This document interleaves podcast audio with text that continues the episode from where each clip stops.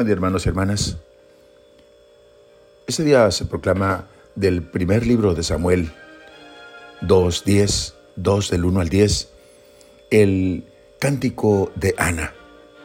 Mi corazón exulta en el Señor, que tiene su paralelismo claro en el cántico de María en el Nuevo Testamento, en Lucas 1, 46. Proclama mi alma la grandeza del Señor. Se alegra mi espíritu en Dios, mi Salvador. Este fragmento, conocido como Cántico de Ana, es un himno afín al género de los salmos reales. Se considera en efecto que pudo haber sido compuesto para la victoria de un rey. El texto de suyo es posterior a la época de los acontecimientos narrados. La entrega del pequeño Samuel al templo de Silo, donde sería custodiado por el sacerdote Elí. Habría sido insertado al principio del primer libro de Samuel porque se habla en él de la estéril que se volvió fecunda por gracia de Dios. Y porque será precisamente el hijo inesperado de Ana, Samuel, el que introduzca en Israel la realeza como forma de gobierno. Es significativo de la espiritualidad bíblica que este canto de victoria se haya atribuido a una mujer humilde. Se trata de una opción que corresponde a las decisiones de Dios. Y cómo no recordar el Magnificat, que retorna formalmente nuestro cántico. Mi corazón se regocija por el Señor. Mi poder se exalta por Dios. Mi boca se ríe de mis enemigos, porque gozo con tu salvación. El Señor da muerte y vida, hunde en el abismo y levanta da la pobreza y la riqueza, humilla y enaltece. Él levanta del polvo al desvalido, alza de la basura al pobre, para hacer que se siente entre príncipes y herede un trono de gloria. Pues del Señor son los pilares de la tierra, y sobre ellos afianzó el orbe. El Señor desbarata a los contrarios. El Altísimo truena desde el cielo juzga al Señor hasta el confín de la tierra. Él da fuerza a su rey, exalta el poder de su ungido. Es un cántico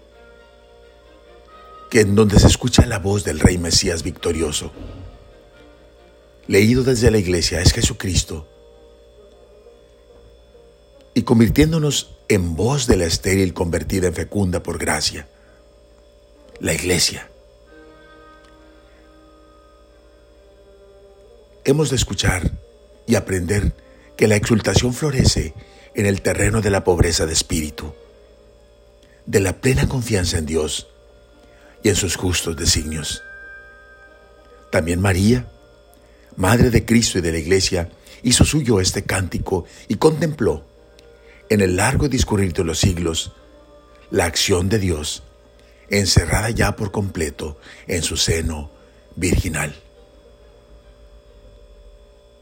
Del mismo modo la Iglesia, considerando en la fe la historia del pasado, reconoce la mano de Dios en los acontecimientos alternos de la humanidad. Es el Señor el que levanta a los humildes y aplasta a los poderosos. De ahí que pueda y deba proclamar el desenlace final de la historia. Cuando Cristo aniquile a todos sus adversarios y entregue el reino al Padre y Dios sea todo en todos. Oremos. Oh Dios, mi exultación. Tú me has levantado, interviniendo en mi favor. Y ahora puedo caminar con la cabeza alta por la vida. Nadie es como tú, Señor. Apoyo inamovible defensa inexpugnable. ten compasión de nosotros. Porque nosotros tenemos la certeza, Señor, de que no prevalecerán los arrogantes en su proyecto. Tú vendrás un día a juzgar la tierra hasta los últimos confines. Y será dichoso aquel que desde ahora le confía su propia vida. Amén. La bendición de Dios Todopoderoso, Padre, Hijo y Espíritu Santo, descienda sobre ustedes. Amén.